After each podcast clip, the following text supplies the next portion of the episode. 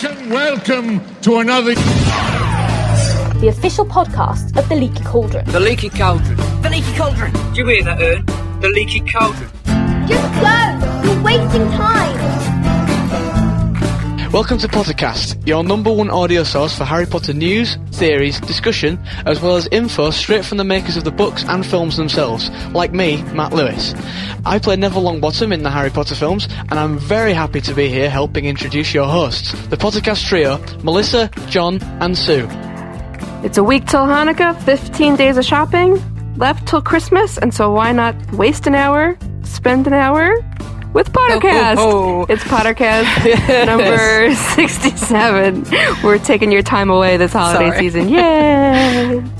Welcome. No, if they're smart, they're they're walking around the mall That's with right. a iPod right now, listening to us while they shop. With your iPod, which you cannot get in the Harry Potter version anymore, despite what you may see on the cauldronshop.com.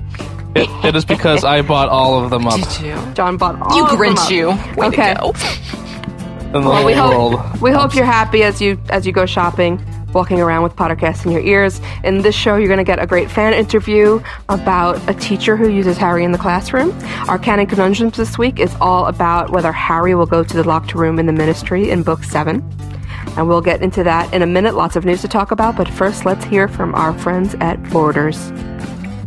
Today's podcast is brought to you by Borders. Get a magical start to your holiday shopping by visiting Borders for all sorts of bewitching books, spellbinding music, and enchanting movies.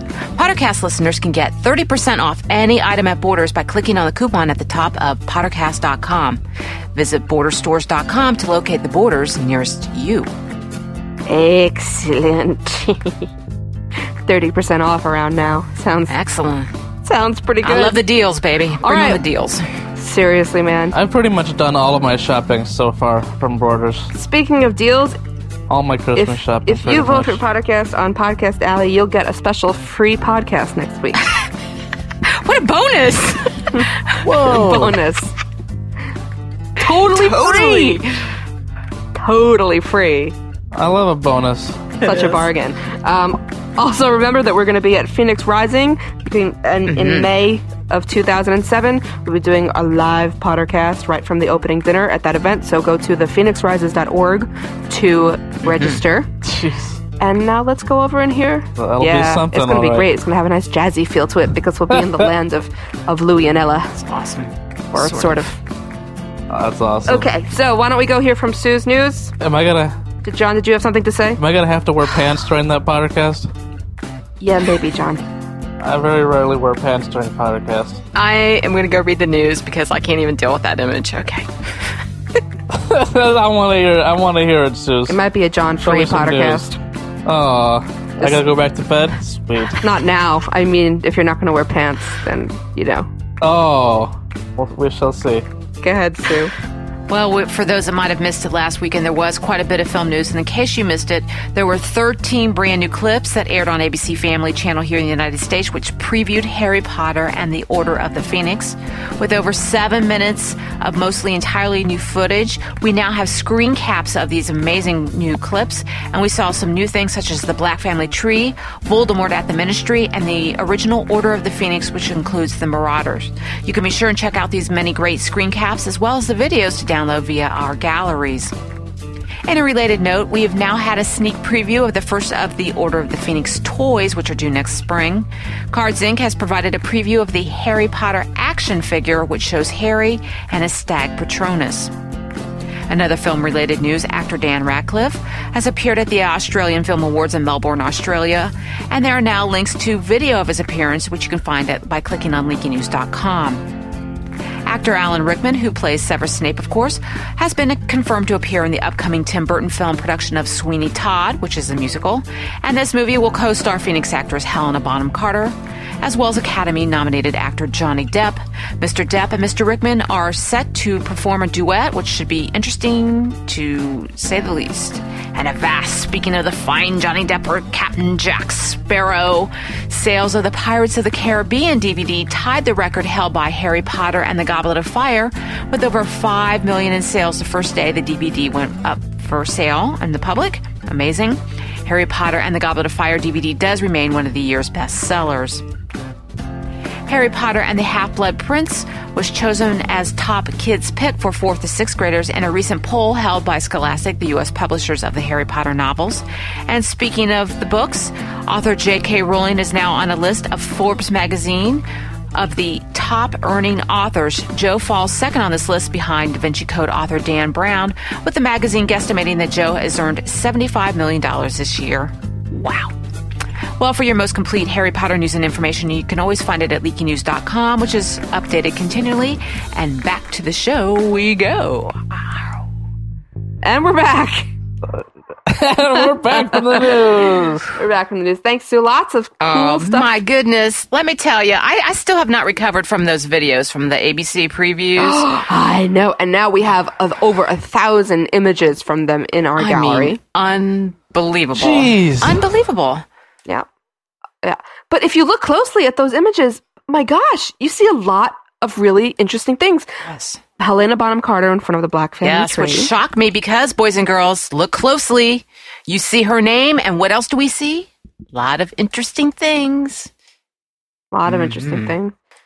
Voldemort walking out behind Harry in the ministry. Is he. What?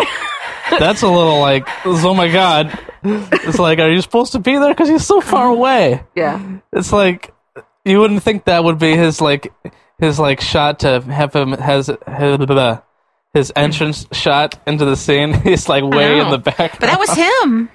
Be like, is that guy lost? Is he does. in the crew? Who is He's that kind of little wandering guy? through. Yeah. but at uh, least. Yeah. We have the At least he had on his black Man. robes. I did hmm? notice he's got those wispy black black things on again. So does. He did not get Does himself he to have shoes rags. on yet? Hmm? Was he wearing shoes yet? you know, I don't think so. I don't think he was. Is, th- is that guy just not like shoes? Well, I don't know. Do they have like Not even to go. When you're that powerful, do you not get splinters or anything? maybe just kind of like I'd like to know this. I, th- I think I think maybe they weren't in the shot. maybe he'll have like you know like Voldemort slippers, like Oh. golden slippers or something. You know, like snake slippers. Because if you look at the room of, if you look at the room of requirement um pho- it's footage, you see they're all wearing kind of blue footies over their shoes, oh yeah, yeah. and those things don't show up in the shots, but they wear them so that they can protect the sets while they're filming. Oh, see, that's interesting. Very right. clever. You know? Uh-huh.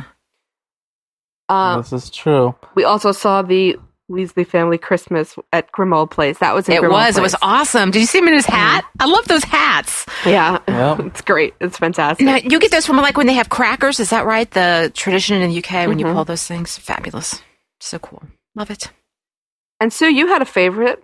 I did. You know, this was this was a thing to me that proved to me. Now I know that people are concerned about David Yates and what they're going to do, but there's things that they've cut out in this movie, and we all lament this. But here's something that they filmed that they could have easily just written off or not shown, but they filmed that scene of the original, the moving photograph of the original Order of the Phoenix, and uh, my heart just, I was so happy and so sad at the same moment when I saw this because there they were. And and it was the marauders standing together. James was standing next to sirius and peter pettigrew was there. And i you know that mm-hmm. passage and when she wrote how harry's heart turned over when he recognized that pettigrew was there that had sent his dad to his death?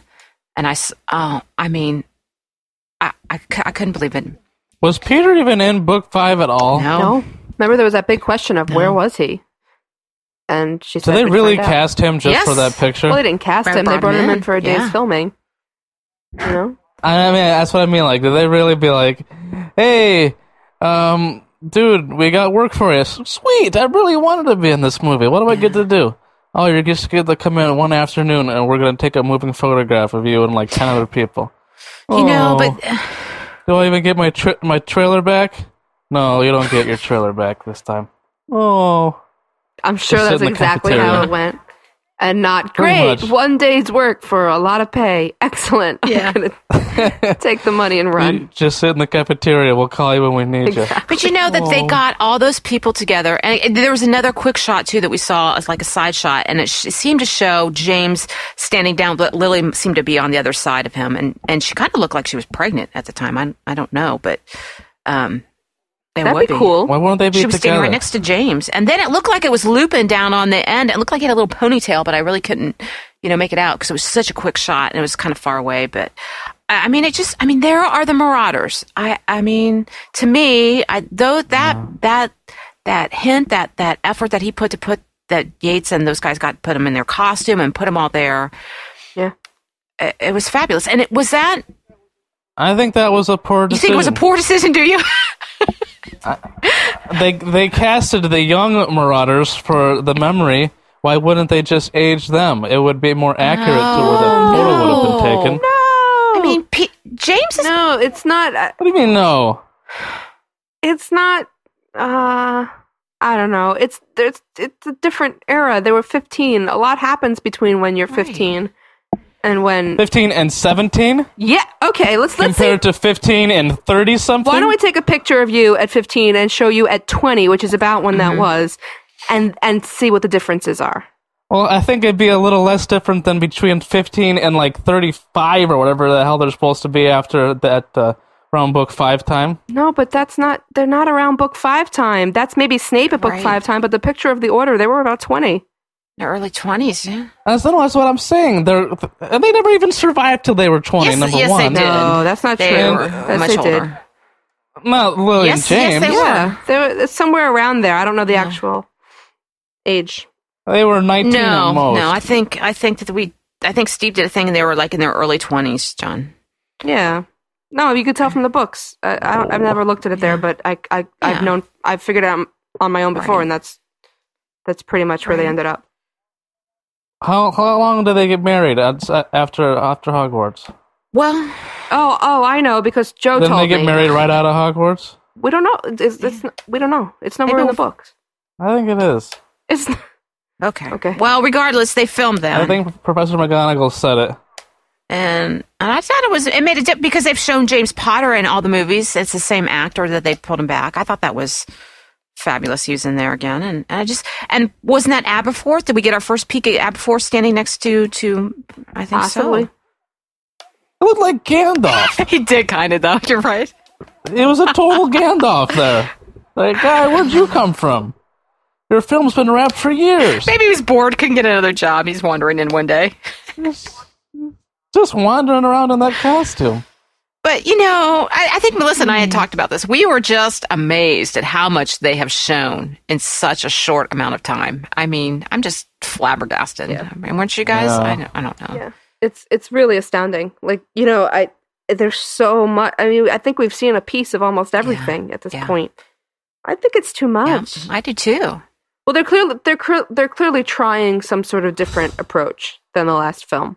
Maybe they they were so secretive about the last film. Maybe this one they're just loosening it up a little bit so that people aren't underwhelmed. So that, so that they're totally know, I heard what overwhelmed it when they get it. What? what? This will be good. John. I, I- we, we heard, I heard about this mm-hmm. recently. Is that um, a cer- certain fan sites have been requesting more imagery to make more layouts, uh-huh. and so they complied and released all the clips and pictures they could they could possibly think of for the sake of making these layouts. And I think it was a wise decision. Yeah, Harry Potter's page is looking pretty good these days. So, I don't know. I love Harry Potter's page. so Harry Potter's page has more layouts than anyone they online. do. So, what else? What else is important that we talk Oh. about here? Um, on, on those those clips, or are we, we are we moving on to other news? No, let's get on. People will go Yeah. look at the clips. You can look at the clips. We'll put. We'll make sure to put a link in the show notes so that you can see the clips and a link to our galleries with all the um all the tons of big big images of that of all Well, stuff. speaking of the movie, we did see the first look at our the new toys that are coming, and Harry, Then they're from Prisoner of Azkaban. I don't get it. he's got his his stag Patronus, and I know, but half a stag Patronus, and it looks like they It used. does. What? It looks like they used an old model of a reindeer from a Christmas set. Thank you. That is exactly what I thought. They're like, here, we're not using these anymore. Stick them on. stick them on Harry's Patronus. Harry and his friend Rudolph. You There we are. He looks like nose. Rudolph, or really like Yeah, Comet or go. something. But you know, Dasher and Dancer and Prancer and Prongs, like you know, it's It uh, is. yeah, it looks sort of cheesy. Aw. I It have to is. say. I mean, he's got on the he's got that sweater that I, I mean that he's wearing in the new movie, I guess. But it's just I I don't know. I mean, it looks well, maybe maybe it's being foretold that he actually does produce a Patronus in this Oh. film at the oh, Owls. Yeah, yeah, maybe so. Well, I mean, yeah, with Dudley. Oh right, yeah, and in Right. the DA. Yeah. So definitely, yeah. There's going to be. That's a kind of a big, huge scene. Yeah, but he's not wearing his uniform. That's why it threw me. Because in those in that thing, he's wearing his uniform. Yeah. You know, so it just it's just so, I'm just Someone so has all made- just jarred. So someone has made some of the funniest avatars from that picture.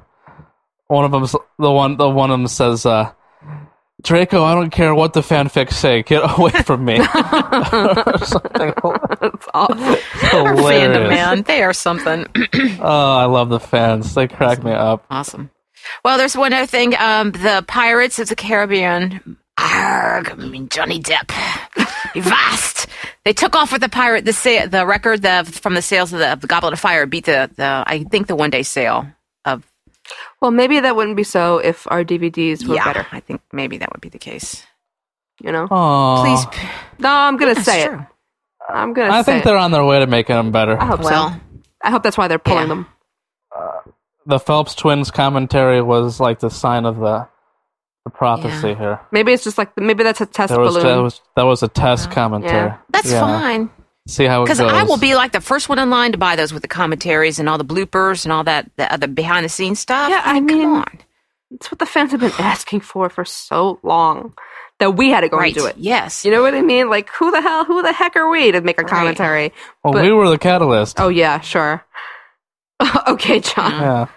you call them up and tell the them. that. podcast trio's done it. Yeah, not quite. no, we have to. I'm sure. I'm I'm sure. But that's what I'm saying is like for for fans have to have to resort to it to be the 1st Mm-hmm. commentary. Like, come on, Warner Brothers, we're we're we're asking for this here. Oh my goodness! But I just I'm like, come on. yeah. Well, the yeah. Well, the other news item that I Yes, love Melissa. Melissa, this is yours. This is a good one. I, I'll tell the tale of Sweeney Todd. Is something, and is I forgot the words, but anyway, Alan Rickman Oh, is what? is going to be in Sweeney Todd the movie as Judge Turpin, and I gotta say, it's the only casting so far that I'm truly convinced of. Really, you don't think Mr. Depp will do well? Mm. I don't know. I think that he's cast because it's a Tim Burton Right. film, and he Tim Burton uses Johnny Depp whenever possible. Oh, I hate that so much. you know- Why don't they get oh, married? Oh, when his wife's love- gonna be in the movie, love too. Johnny Depp. Those two. I think he's gonna. I mean, I love Johnny Depp. I think he's gonna be. I don't know if he can sing like that, like Oh. that. Sweeney Todd sings, you know, Right. with passion and fire, and you you need a fantastic voice Right. for that. And I don't. And I'm worried about the movie because Tim Burton is so over the top that he's gonna make it something it's not, and it's already an over the top music. I just, I'm, I'm concerned. Yeah. I'm concerned. But Helena Bonham Carter acting Mrs. Oh. Lovett will be fantastic. I don't know about singing, but acting. He's yeah. They don't need the cast these people who can sing in these singing movies. They had that that one crazy guy that had never sang before in his life playing Phantom of the Darn Opera in that movie yeah. not too long ago. It's like these movies they go on regardless of if these people have had singing experience. Well, here here's the the Cliff Notes version, guys. For those of you who don't know the tale of Sweeney Todd, very very briefly, um, this judge seduces this woman, sends his her husband away for on a crime he did on a crime he didn't commit. The husband comes back in a murderous rage and starts killing all. He's a barber. He starts killing all his customers, um, and turning them into meat pies. So, and then selling them to London. So, yeah, happy go lucky, fun movie. And which who does Snape get to play? Judge meat the, the gross lecherous Judge Turpin. Ugh. Though with his with his subtle with his sotto voce Oh. thing he does, oh man, it's, It's gonna be awesome. he's gonna be very good at it. Yeah. I, I just but just the idea though. I mean, does he have any scenes with with Helen Bonham Carter? Does the judge? Uh, not not really with Helena Bonham Carter. They might be present in the same area at some point, but um, he does have he does obviously have scenes with, Yeah. with Johnny Depp. That, that's Yeah. you know those are two powerful actors though. I mean, Mr. Depp is, is pretty good. I haven't even seen that What? pirate movie. Are you kidding? Are you being serious? John. I'm I'm not a big fan. Okay, Where's the rum gone? that was your cue to email I've John the this first week. one. Where has the rum gone? I need a drink after that, John. I can't believe you haven't seen that movie. It's fabulous. Uh, And all the effects. Come on. We'll watch it together. Okay, well, anyway, we're getting off the topic here. Way off the topic. It reminds me of the Pirates ride. In It's my favorite ride. I love that. It's Yo ho yo. they just randomly added Johnny Depp. I know. there They're like it's the him in new there. Pirates ride. What they did was add a couple of, He's at the end, of, right? of Yeah, you just statues like- that look like Yeah. Johnny Depp. Yeah, exactly. There's Johnny Depp hiding behind a barrel. Yeah, exactly. There's Johnny Depp hiding behind a sail. There he is. We can't have him interact too much because then we'd have to reprogram the other pirates. Yeah. So yeah, just keep him hiding behind things. There's All right, well- one other note. I, Oh, I'll so talk we about one know. book things Yes, that yeah. happened on Friday. Um, Scholastic, the U.S. publishers of the Harry Potter books, had um, they do like a readathon and celebrate literacy and help promote it in schools. And they had a day where people read for like 33 and a half minutes to for 2007, and they had a poll, and Half-Blood Prince was voted top pick read, which I thought was fabulous. Surprise! Surprise! But- Sweet. I'm so shocked. So I think it's neat though that No, they I'm do happy. these readathons and, and celebrate things like that, which Mhm. is as you know, we all at Leaky love the books and so I thought that was really pretty cool. So We should do we should do a couple of podcasts where it's all just reading the books. I would love that. You know, actually I I would love to Well, that would be awesome. I'd love to get Yeah, sued. we don't want to get sued, you know. Illegal performances. I know that's what I'm saying. that would be the Yeah. highlight of my year. But you know what's interesting though is Yeah. because when you know Julie had given me a copy, an audio copy of the Half-Blood Prince audiobook, and to hear it when someone reads it out loud like that is is just a different experience to me when I'm reading it. And Yeah. I I love books on tape. Just I that's usually how I get through books anymore, and it's just fabulous. And I just think it's really cool that. It'd be fun if we could do that. If Joe wouldn't please yell at us that we could read our favorite passages or something. Yeah. I actually Oh. started that already. Did you? I was I was thinking of maybe being able to do that one day. I'm actually halfway through the first book so far. I do I do excellent voices. My Hagrid is just dead on. Probably b- better than R- Robbie Coltrane. Let's hear it. You have to ask. Let's hear it. No, no, no. You have to buy the book when it comes out in a few, in a few months. Or years. Okay, Buy my let's, copies. let's go on to the fan Yeah. interview because this is going down Yes. a dark path. okay. I hope Kelly can save the show. Bring us Kimmy and Kelly. No. Kelly and Kimmers, take it away, ladies. In the Fan Corner, a one on one interview with a new lucky fan each week. Not me, not Hermione, you. Hello, and this is Kimberly Blair, and I am here with Kelly, otherwise known as Box28, throughout the forum. She's one of our text chat mods. And we are here because Kelly is a teacher who has used Harry Potter in her classroom. And I was hoping perhaps she could discuss this a little bit with her and we could get some insight. Um, how are you doing today, Kelly? I'm doing pretty good. How are you doing? I'm doing great. Now, um, perhaps you want to start off by talking about your first experience using Harry Potter in the classroom. Um, it was in the fall of 2003, and it was my student teaching experience.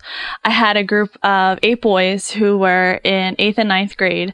It was a self-contained special education classroom, and these boys had emotional and behavioral disabilities. Uh, I decided that I wanted to teach Harry Potter with them because I love it so much and I knew that they could relate well to Harry's life and the things that he went through. At the time, there were only the first two movies out and I wanted to use the third book, Prisoner of Azkaban, because I knew that they wouldn't be able to predict what was going to happen since the movie was, wasn't out at the time. Uh, I knew it would be hard to get them into the series because at the time many of them, you know, were I knew they were against Harry Potter and they knew that I liked it. So I tricked them into reading the book by telling them that the main character is an orphan who lives with his aunt, his uncle, and cousin. I told them that these people are mean to him and that the main character excels in the sport that he likes to play. I also told them that in the story there's an escaped murderer and then I asked the question, will the main character and the convicted killer make close contact or will one of them die? And I actually had them write down their thoughts on it because I knew that if they had it written down, they couldn't later go back and say they, that they didn't like it. They all wrote down what I thought they would write down. They all wrote that it sounded fascinating, that there was a murder in it. They wondered what was going to happen. They re- they liked the character because he he was good at sports and they could relate to you know the family being mean to them. So then it came time for me to tell them what the book was that we were going to be reading. Mm-hmm. And I knew that, I knew that how they would react and they did. They were completely shocked. And one of the boys even said, they call me Miss Kelly. One of the boys said, Miss Kelly, you tricked us.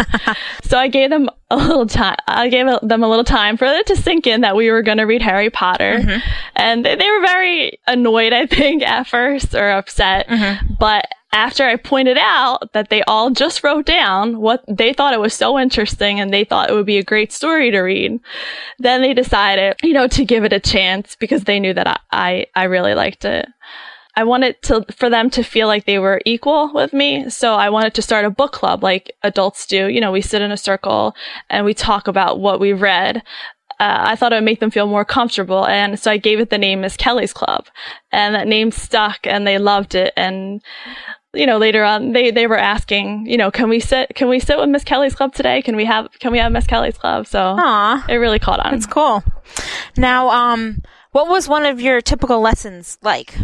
Typically, uh, we would sit down together and we put our desks together and we would read, um, we would role play, act out the characters. And also there were times where we, because the book was so big, we had to read it mm-hmm. independently. We also, um, we discussed it as well. And basically my lessons focused on characterization.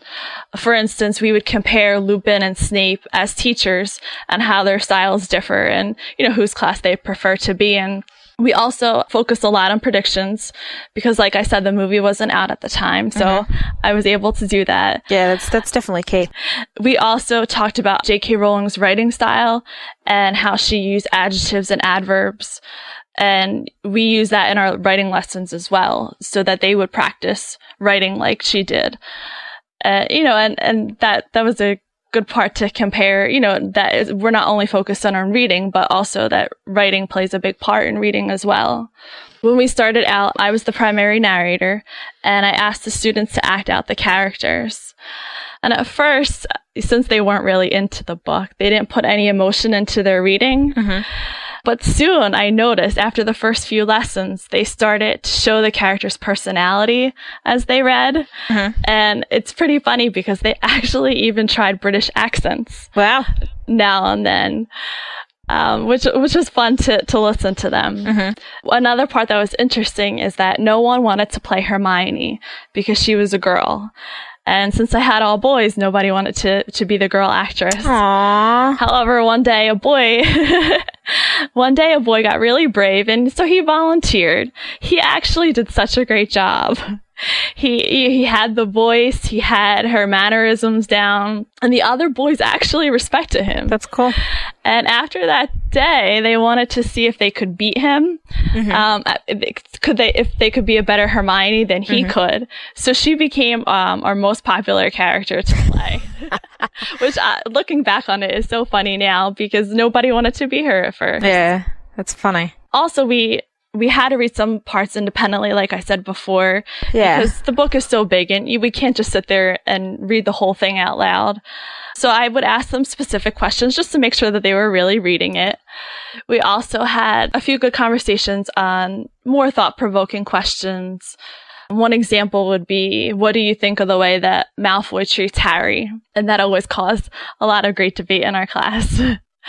At times, I would ask them to challenge me mm-hmm. to me, and this was the type of questions that really got them to read and look at specific events that happened in the book. I would ask them if they could stump me. If they could come up with a question, they would have to ask me. And if I didn't know the answer to it, you know, then they would win. But they never did stump me, but they tried. they really tried. Yeah, it's really good to see that because there's so many students who, you know, don't like to go home and read independently, but it's nice to see that you were really able to get them to really want to read on their own. And it seems like as they read more and more, they get more interested in the story, which I think is really neat in the questions you're able to ask, kind of get them to create a discussion about that. Yeah, and it really motivated them, and they started getting excited over the period that I had with them. My last lesson that I had with them, I was only there for a semester, so we only were able to read up to chapter 11. So for my last lesson, I asked them to write, if they were J.K. Rowling, if they could write chapter 12 of the book since they hadn't read it yet. And they hated to write. I could barely get three sentences from them at, at all. They just, I mean, they could do it, but they just didn't want to. They did, they didn't like it. Was hard for them. So I, I didn't think the lesson, my last lesson was going to go well at all. I didn't have any high expectations going into it. I asked them to write a page handwritten of what they predicted chapter 12 was going to be like. And during the lesson, I was very surprised. They all sat there completely silent. Nobody talked to each other. They were so focused on their work. And that wasn't even the best part. When they were finished writing, they all exceeded the minimum requirement. Wow. Most of them actually wrote two to three pages handwritten when I had just asked for one. Mm-hmm. And I was looking back over them the other day and I saw that one student actually wrote a page and a half that was typed single spaced. Wow, nice job. Which he really got into it and wanted to type it out for me, which it would turn out to be a really great story. So at this moment, I, I was like grinning from ear to ear. I couldn't, you know, I couldn't believe how well it had gone over. And then I decided that I was going to ask them to share their title. However, they they actually um, insisted that we sit together because at this point they were all writing at their individual desks. Mm-hmm. They all eight of them insisted that we sit together one final time in Miss Kelly's club to share their stories.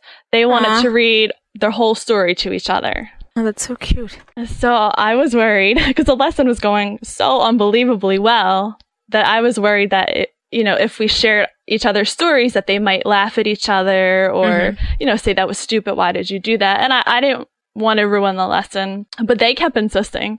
So I, how can you resist that when they work so hard on their writing? No, totally.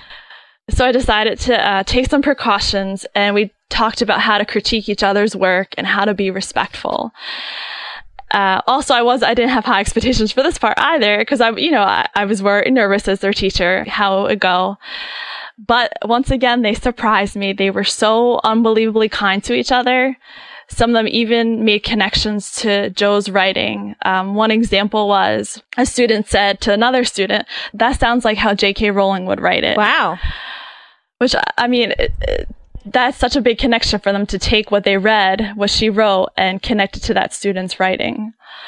And I'm sure it made that student feel really good as well. Yeah, that sounds really great. Um, so at this point, we're sitting in our club and they're reading their stories out loud to each other and they're, they're complimenting each other. I had tears in my eyes. Aww. I had tears in my eyes. I, that was probably, it's probably still the best moment of my teaching career. It was, I have my right tears in my eyes just listening. Come on.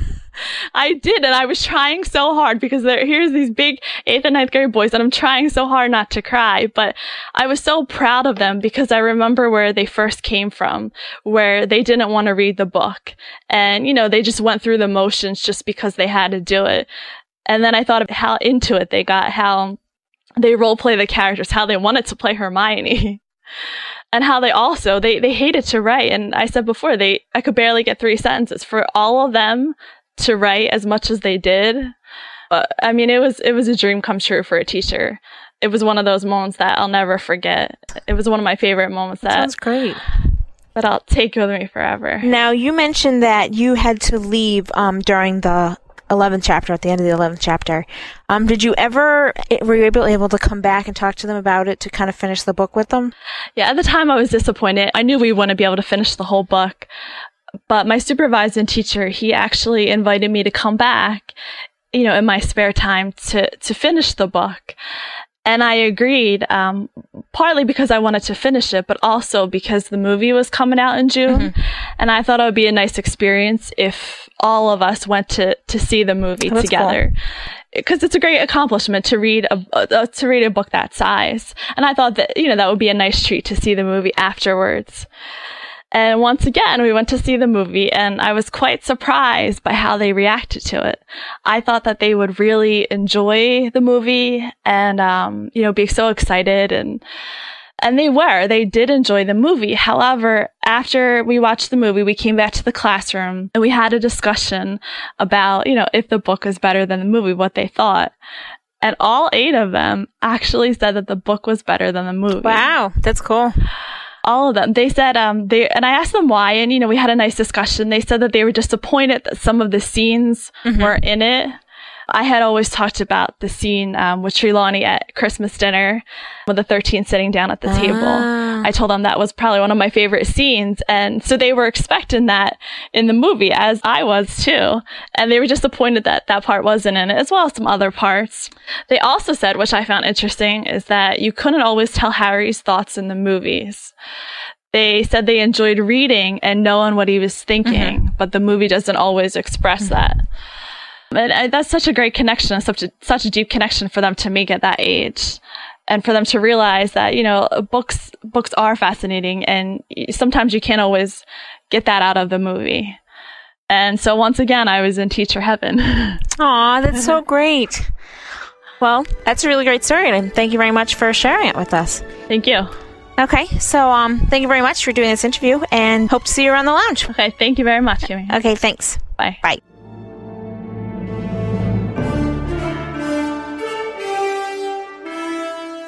And now it's time for Canon Conundrums. Listen in as our panel tries to figure out one specific issue from the Harry Potter canon.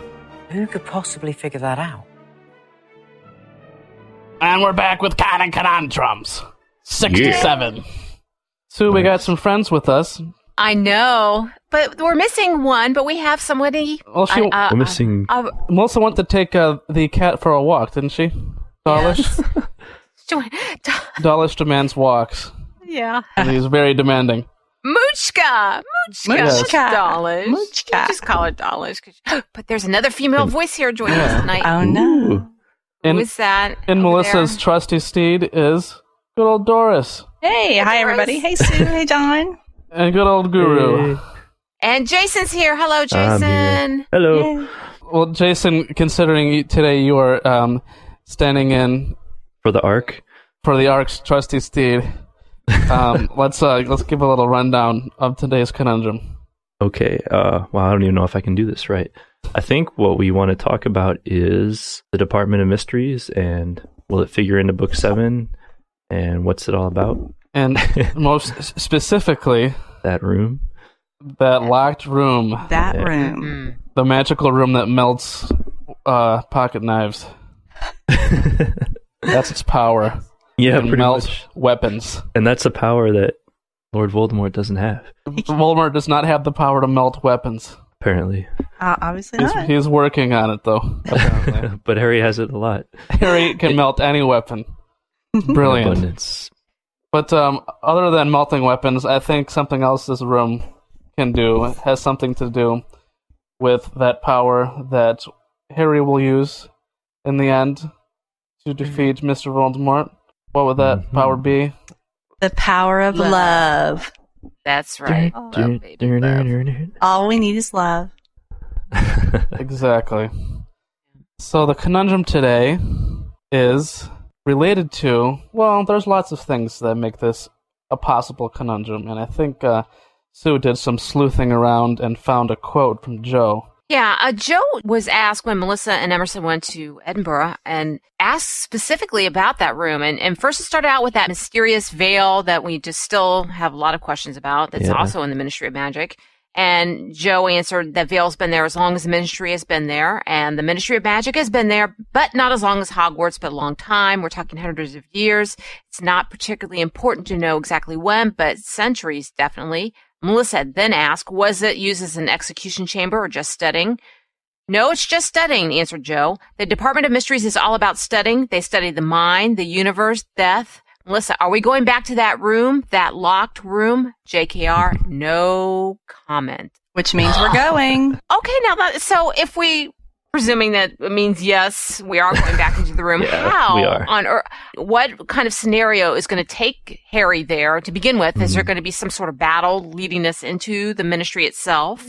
Yeah, see, it's, it's it's as much of the why as it is the how. I mean, why Mhm. go back to somewhere that such a pivotal thing happened, and in one of the other books? You know, I think I think that's tied a lot to the quote where Dumbledore explains to him that that room has a force. and, uh, It says he says it's a contains a force that is at once more wonderful and more terrible than death, than human intelligence, than the forces of nature. It's the most mysterious of many subjects for the study that reside there. So I think that Harry is going to know that he has to get him back there somehow or other. And I think Voldemort's going to want to go back there to get something, the prophet, another prophecy, another, you know, whatever. And Harry's going to get him back there. Maybe just the veil. Who knows? My th- thinking is that as much as I thought it would be awesome to have like the final battle, maybe partially in the Ministry, Mhm. and a lot of people think that maybe Harry will finish off Voldemort with through the same veil that Sirius fell. I, I think maybe that we'll come back here, probably earlier on in the book, maybe midway through the book, when someone takes Harry there, when they discover that he can actually somehow train in this room. Well, Um, I wonder if he'll go in there. I- You know, I've thought I've thought about this a little bit, and I I picture like him going inside the room and and learning something about how to sort of harness the power, or maybe learning how to, I don't know, learning maybe secrets about love, or or that he could go back and and use maybe against Voldemort, or or even just to convince him that somebody at some point has loved him. I don't know. So if this door is locked and you're saying go there and be trained, doesn't somebody have a key? And who are the gate? Oh no, the you just have How to. does Dumbledore know You just have to speak friend and enter.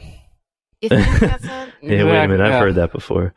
See, because I was kind of wondering, you know, we're talking about the past and stuff. I mean, what if James and Lily were not ours or ours, but Mm-hmm. um, Unspeakable. were unspeakables? Thank you, Jason. Do we That's know exactly that they're not?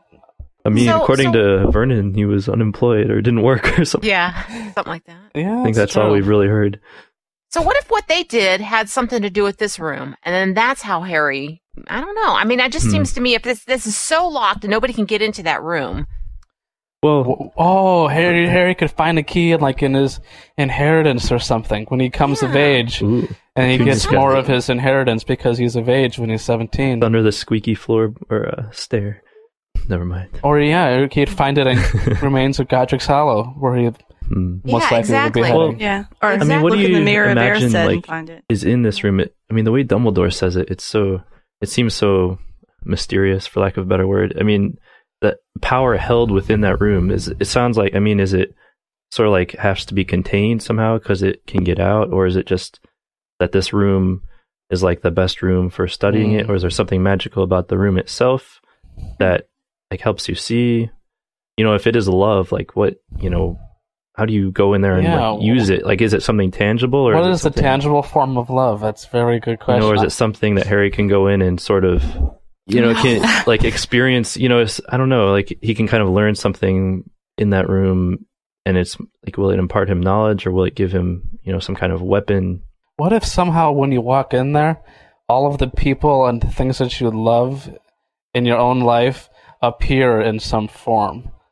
Oh, that like, would be like cool. maybe like a Maybe I don't know like a ghost kind of thing, somehow. Mm-hmm. but like they can just appear. I don't know what that would accomplish. I don't know what that would do necessarily, but Well, like you mean how they did when they had that like uh, Priori Incantatem or whatever, and they had that golden shield. Yeah. and all the, the, the, Yeah. the things came out. So what if they were in there and they helped him defeat Voldemort? Like Hmm. Right. say that they were like in the, Voldy wouldn't have any allies because No, he wouldn't, would he? he wouldn't have any loved ones or whatever. I, mean, I don't know if that means they could leave that room or not, Yeah. or if they were just able to impart something on him. Yeah, if they could just give him some wisdom, you know, the wisdom that he needs. Yeah. Ah. Hmm. Because D- Dumbledore certainly left a lot of training to, uh, for Harry to to still need Yeah. Yeah. to learn how to uh, control these powers or even use these powers. And what's the deal with the? Is it true that like, I mean, the room is locked. Is it something that nobody's been able to get in? I can't remember. You have to figure Yeah. someone's got a key. If you if you Yeah. run a a, Yes. a ministry, a government, you're probably going to have one guy in there. You know, maybe Hagrid Yeah. has the key because He's the keeper you know, of the, keys. keeper of the keys and all. You Or kinda maybe the maybe the idea. ministry's Hagrid has the key. Yeah, right. There's another Hagrid out there. he wears he wears it, No. it- his clothes are a different Hagrid. color. Yeah. um, He's got blonde hair and beard. I, I get the idea that like the Department of Mysteries was almost like built around. I mean, the way she says the veil has been there as long as the Ministry has, like you know, it kind of you get this idea like there are these mysterious things that kind of existed, and they built this whole complex around it. Like we can't, we don't know what to do with this Yeah. veil and this love room and this other stuff. So let's just build a room around them Yeah. to study them. I don't know. I think it makes good sense for the veil, but I can't imagine two of the most powerful things on Yeah. Earth being happen to be in the same spot Unless somebody else to build a room there. around. Yeah. Yeah. But yeah, that's true. Well, but okay, so say he gets this. I mean, I- this force is so great. I keep going back to that quote that you were talking about, Doris, when from Goblet of Fire.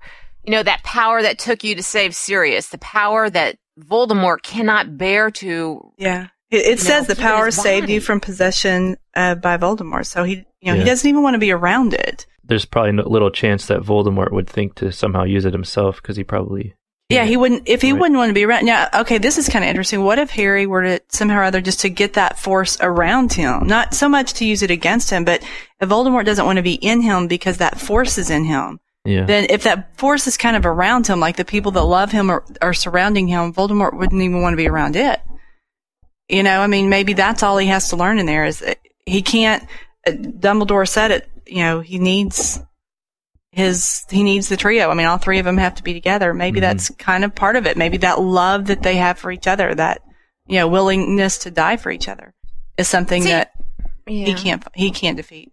You know, what I've always thought, and this was, was a weird thing I was, I had thought, talked about the other day, just my friends or my blog. It was that I was thinking about that scene that um, what made me mad about Voldemort is that he took, when he did the thing about that makes me mad. Frank, it, it does about Frank and Alice Longbottom that he denied Neville that chance to grow up with a parent, to have mm-hmm. family holidays, to know what it is to like hug his mom and dad. Mm-hmm. And I always thought, you know, now at holiday time and we're watching like one of my favorite movies is that It's a Wonderful Life, you know, and it kind of mm-hmm. reminds me of that Pensieve thing. And so what if Voldemort goes into this room and sees all this love that he's never had? Mm-hmm. you know, because I just thought that would be the perfect way to show, like George Bailey did, you know, went through it and saw what he could have had, that Voldemort could have realized, be felt this power of love that he could have had, and he never had. I don't know. It just it just I- makes me mad. Yeah, you really got that something there too. And I'm thinking, bec- I mean, my whole theory about how he's going to eventually do this is it's going to be more of a battle of minds and things across the Scarlink than any Uh-huh. physical force. And I think Harry's going to learn how to project feelings of love through that Scarlink the way Voldemort had been projecting the opposite feelings to Right. his entire life and you know he probably will feel all of those things Sue just talked about in like a matter of a matter of instance. and it's going to be so overwhelming, all of those feelings that pushed into his mind through that Scarlink that that would be enough to kill him because it's coming across in such large quantities. Wow. And all the feelings that he had never felt, Yeah. all at once from Harry. So are you saying Harry knowing has- that he'll never feel them? Are you saying that mm-hmm. Harry has to feel? Oh, okay. I think you just clarified. Does Harry have to feel it for Voldemort, or does Harry feel that love for everyone else and and just exchange it with him, or just give it to him? I think it's that would be uh, freaky. yeah, I don't know if it's he's going to be necessarily giving it to him, and I don't think he even has to have compassion for Dum- Voldemort, but I think he will, and I think all of that combined, all of I mean Harry will figure out, you know, the way to use this most effectively is to concentrate it in its most potent form and to send that over the over the Scarlink. One other point, though, is that I, the book deals a lot in opposites, and um, there's a lot of opposites to every force and every everything in the in his books. And one thing we learned recently, or not, I guess too recently, but these unforgivable curses, Yeah. is you have to mean them for them to work. You Uh-huh. have to really want to do the spell you're doing, and I think there very well could be an opposite to that, an opposite way to power a spell is you have to really feel the opposite of hatred. Right. And you have to have those feelings of love in order to boost up these spells. Or maybe there's even special spells we don't even know about yet, which Yeah, is possible. That'd Mhm. be cool. And maybe he can learn all about about that power in this room. Maybe it's a power that not many people know about or know how to use. Hmm. Do you ever think that something will come to a point that you were talking about the trio that Harry will come to a point and he won't want to love. He will be so brokenhearted that something will happen to, you know, God forbid to say Hermione or or Ron, and and he become or Ginny, and and he Harry will be so devastated at that point that he won't need it won't be able to to find that love within him, and he'll have to go to this room to like you said to recharge or something. Yeah, well, know. you know what I've thought of is Yeah. it's it's almost kind of something similar. Is not that he doesn't he's not able to love, but he doesn't want people to love him because he wants Mm. them to be safe. Because he kind of did that at the end. He he Yeah, broke he it off with Ginny Jenny, away. and he said, you know, I've I've got to do this. He's going to be after me, and you know, he he left her to protect her. So I don't know. I I mean, he's kind of. I I could see him doing more of that. I can't imagine him not loving though, because that's that's his thing. Yeah. That's what he has. That's his that's his gift. I don't know. I mean, he may have doubt for a while, but uh, you know, I, I don't think it would last more than a few chapters or something. Because really, there's only one book, and he has to have this whole big arc of discovering right. this love, and he's got to get back with Jenny. I mean, it's just like at the end of end of the last book. Dumble, like what was it? Professor McGonagall is like, oh, Dumbledore would he would love nothing more than seeing this display of you know this love with Lupin and Tonks and mm-hmm. talking about how that's that is how things should be. And it's kind of preluding to the relationships in Harry's life, the, his friends with the trio and getting with Ginny and everything. It's like as much love as he can surround himself with, he's m- more strong. Yeah. I, mm-hmm. you know, love is certainly a power. You know, it's a force. It, it's people have gone to war over it. You know, fortunes have been won and lost. Lives have been destroyed and, and you know, gained in, in some sense because of love. So, I mean, look at the Yeah. force that it is. So, Yeah. wow, that's so, you know, I know it's so deep, but you're like, wow, yeah, you're I know. right. Now you it's know? like, yeah. how do we come down from that? Like whoa, lo- love conquers all. Ooh, It It's- does. It's the going to be end up being the theme of our uh, whole series that we're probably going to discover here in this last book. Everything comes down to it. Every action and motivation from these good characters was rooted in it. And every Hmm. every time we see some powerful magic on the part of these good guys, it's been rooted in love, all the way back to the sacrifice of Lily with Harry. Yeah. I mean, something Old powerful enough to deflect the killing curse. Mhm. That's Mhm. got to be rooted in the maybe the oldest, most powerful magic Yeah. that they ha- keep locked up in a room because The no magic one of a mother's love. enough. You think they're? I mean, why is it locked in there like that? I mean, are they afraid of it? Are they? Can it get of away? Like, are they trying to contain it? You know, or is it trying to protect it from Probably protect. people who would misuse it? Maybe they You just know. lock it up to keep it there so they can study it. I, I don't know. Yeah. I mean, that's what they're supposed to be doing down there, is studying things. Yeah, like I just don't get it. Like, it, I can't imagine what is actually. Why would you lock love room. up? Yeah, like Yeah. how do you Yeah, how do you exactly. take? You know, I mean, if it, you know, maybe Dumbledore is kind of speaking in his, you know, kind of mysterious way. Like you said, yeah. How do you lock love up? It's not just like Yeah. the love, the the emotion or the feeling or the concept or the idea that's in that room. Is it like there's got to be There- something yeah, there, that there has to be more to it. Like he, yeah. Yeah, some something. I don't know what. It's something. I don't know because you know sometimes I, I am such a big Hufflepuff. We all know this. this emotional. Are you really? I never knew that. I know, shocking. But you know how you like. I tell my friends all the time I love them, but sometimes saying I love you is the hardest thing in the world to do. Mhm. And and and maybe that's why they were trying to, uh, you know, like you said, lock it up to contain, just to study it, to understand why it is how we can feel so much of it at the same time we can be so afraid of it.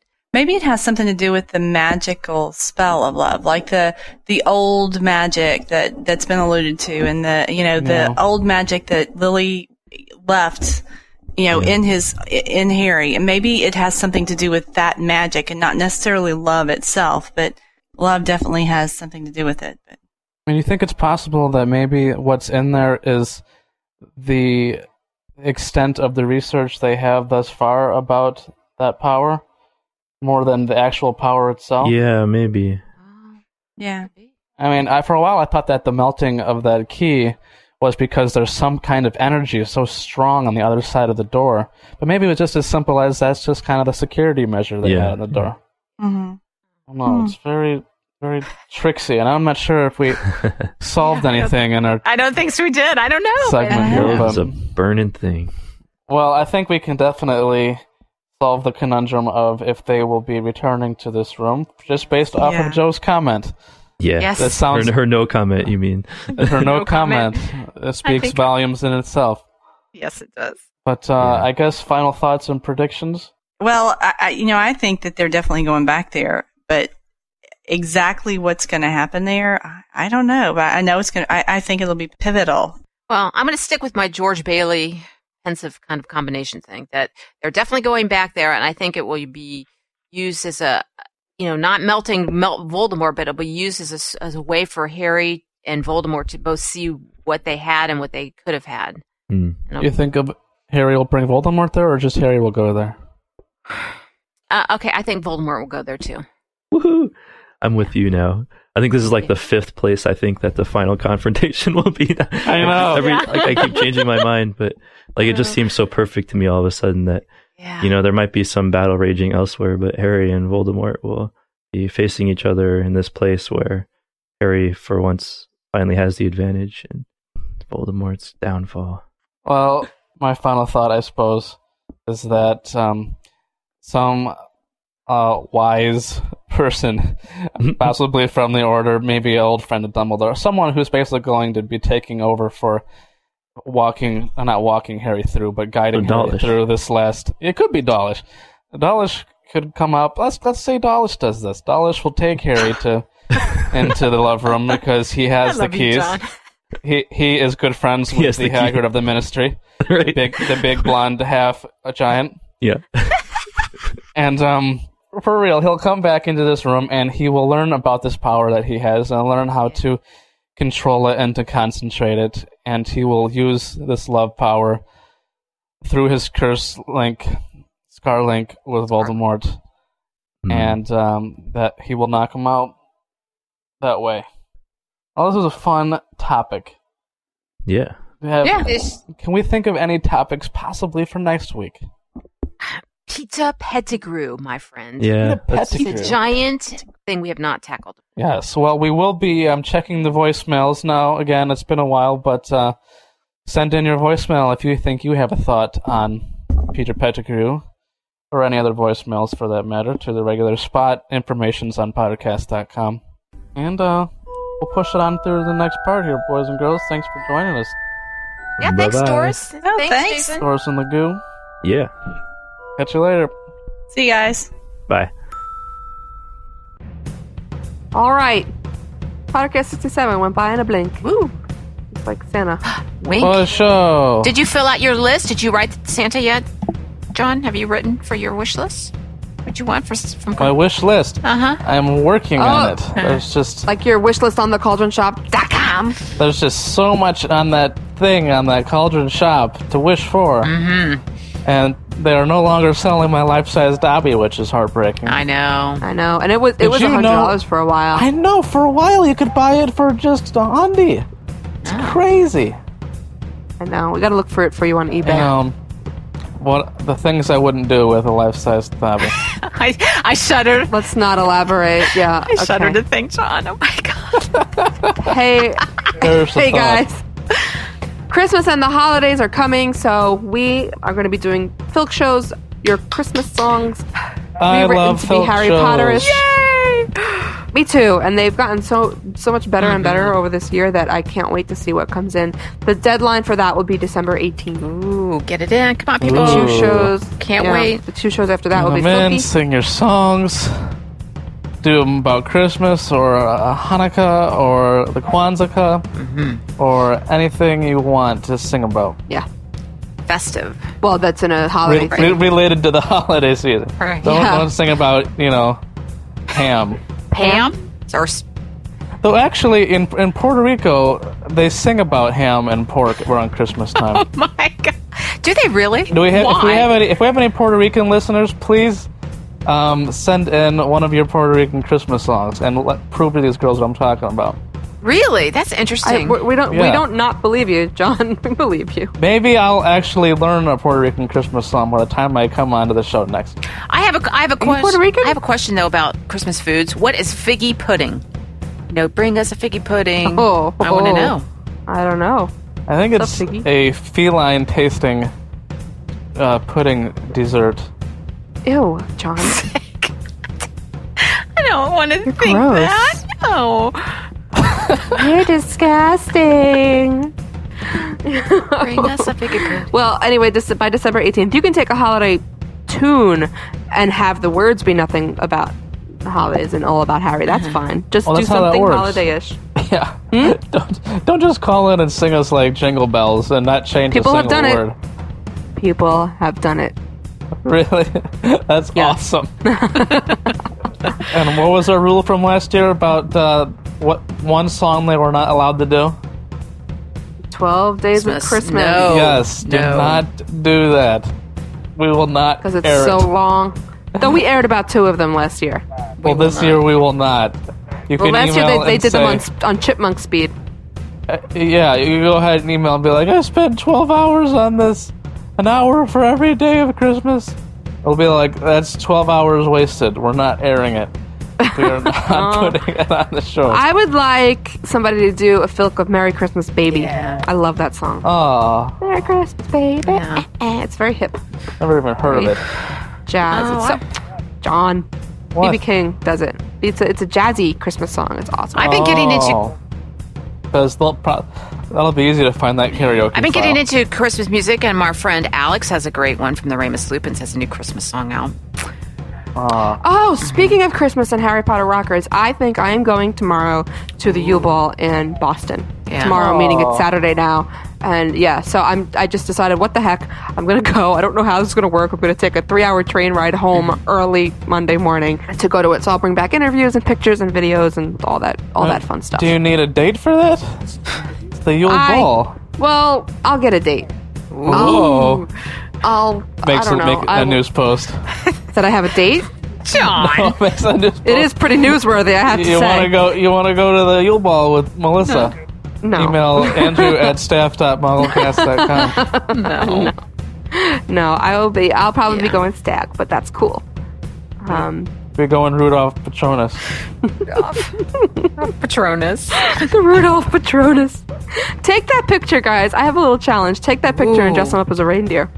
There you Picture go. of, of Harry with the with the with the Rudolph Patronus coming out and dress him up. And then you can make Harry Santa and make the whole the whole picture complete. And then make and then make a picture of Ron looking like Yukon Cornelius. You come oh from Rudolph the Red- Red-Nosed Reindeer. I love that, and the oh, Island of Oh, Misfit okay. Toys. Yeah, yeah, yeah. We are just Who doesn't love Yukon Cornelius? I don't know wanna him by be a- name, but I know I the show. be a Herbie the dentist. dentist. I love Herbie. Oh, Herbie! You talked about Herbie last year on Christmas time. Did we? I love him. Yeah, it's you a did. classic. It's a great Oh, You're he's- recycling he's jokes. awesome. Bumble the Yeti or whatever he is. And then we have New Year's. Okay. Anyway, guys. Anyway, They just remastered that for HD somehow. That's a trick. what? The, What? Ru- the Rudolph movie. I love that movie. Oh wow. I have that. I like that silver and gold. I have that soundtrack. Aw. Well, we are taking a little bit of a break from our fan challenge for a while for our, our blog challenge, though that will come back after the after the we go into 2007. But you guys have still been been giving us great little shout outs on MySpace, and so we wanted to give you the same back. So Well, we Sue, got you start off this we week? got big thank yous from MySpace recently because of how many people we've been sending to our profile page. Uh, My, MySpace's stats have just been doing very well, so we got a big thank you from that Tom guy.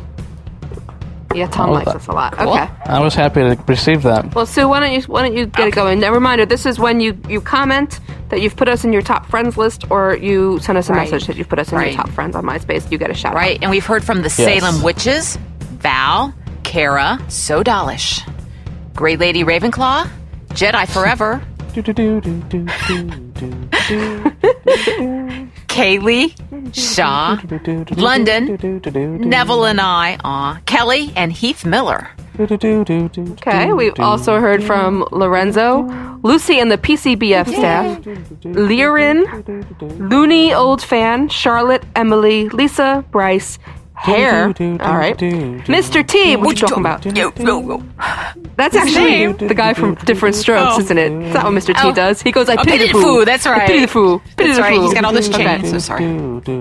Air and Zeru, Caitlin, Carrie Blueberry, David, Maya Ray, Helen, Carrie, Amanda, Sherry, Andy, and I read it in Hogwarts a History. Ooh. And Michael, I know Michael sent me one too. Hi, Michael. Yes, Oh, so he's on there, but cool. Look how I love it. Our, my, our MySpace is at myspace.com slash pottercast. There are links there for you to go to the page where you can get your own out, your own layout stuff and your own flash players to put on your own site of Pottercast. And, uh, and yeah. And we all have our own pages too, and we have John's musical background today and fabulous MySpace. Yeah, because we stopped him from saying any of the names What happened? after last week's catastrophe. Yes, I'm grounded. Yeah. All I'm allowed to do is sing the hamster dance song in the background. oh, the hamster dance.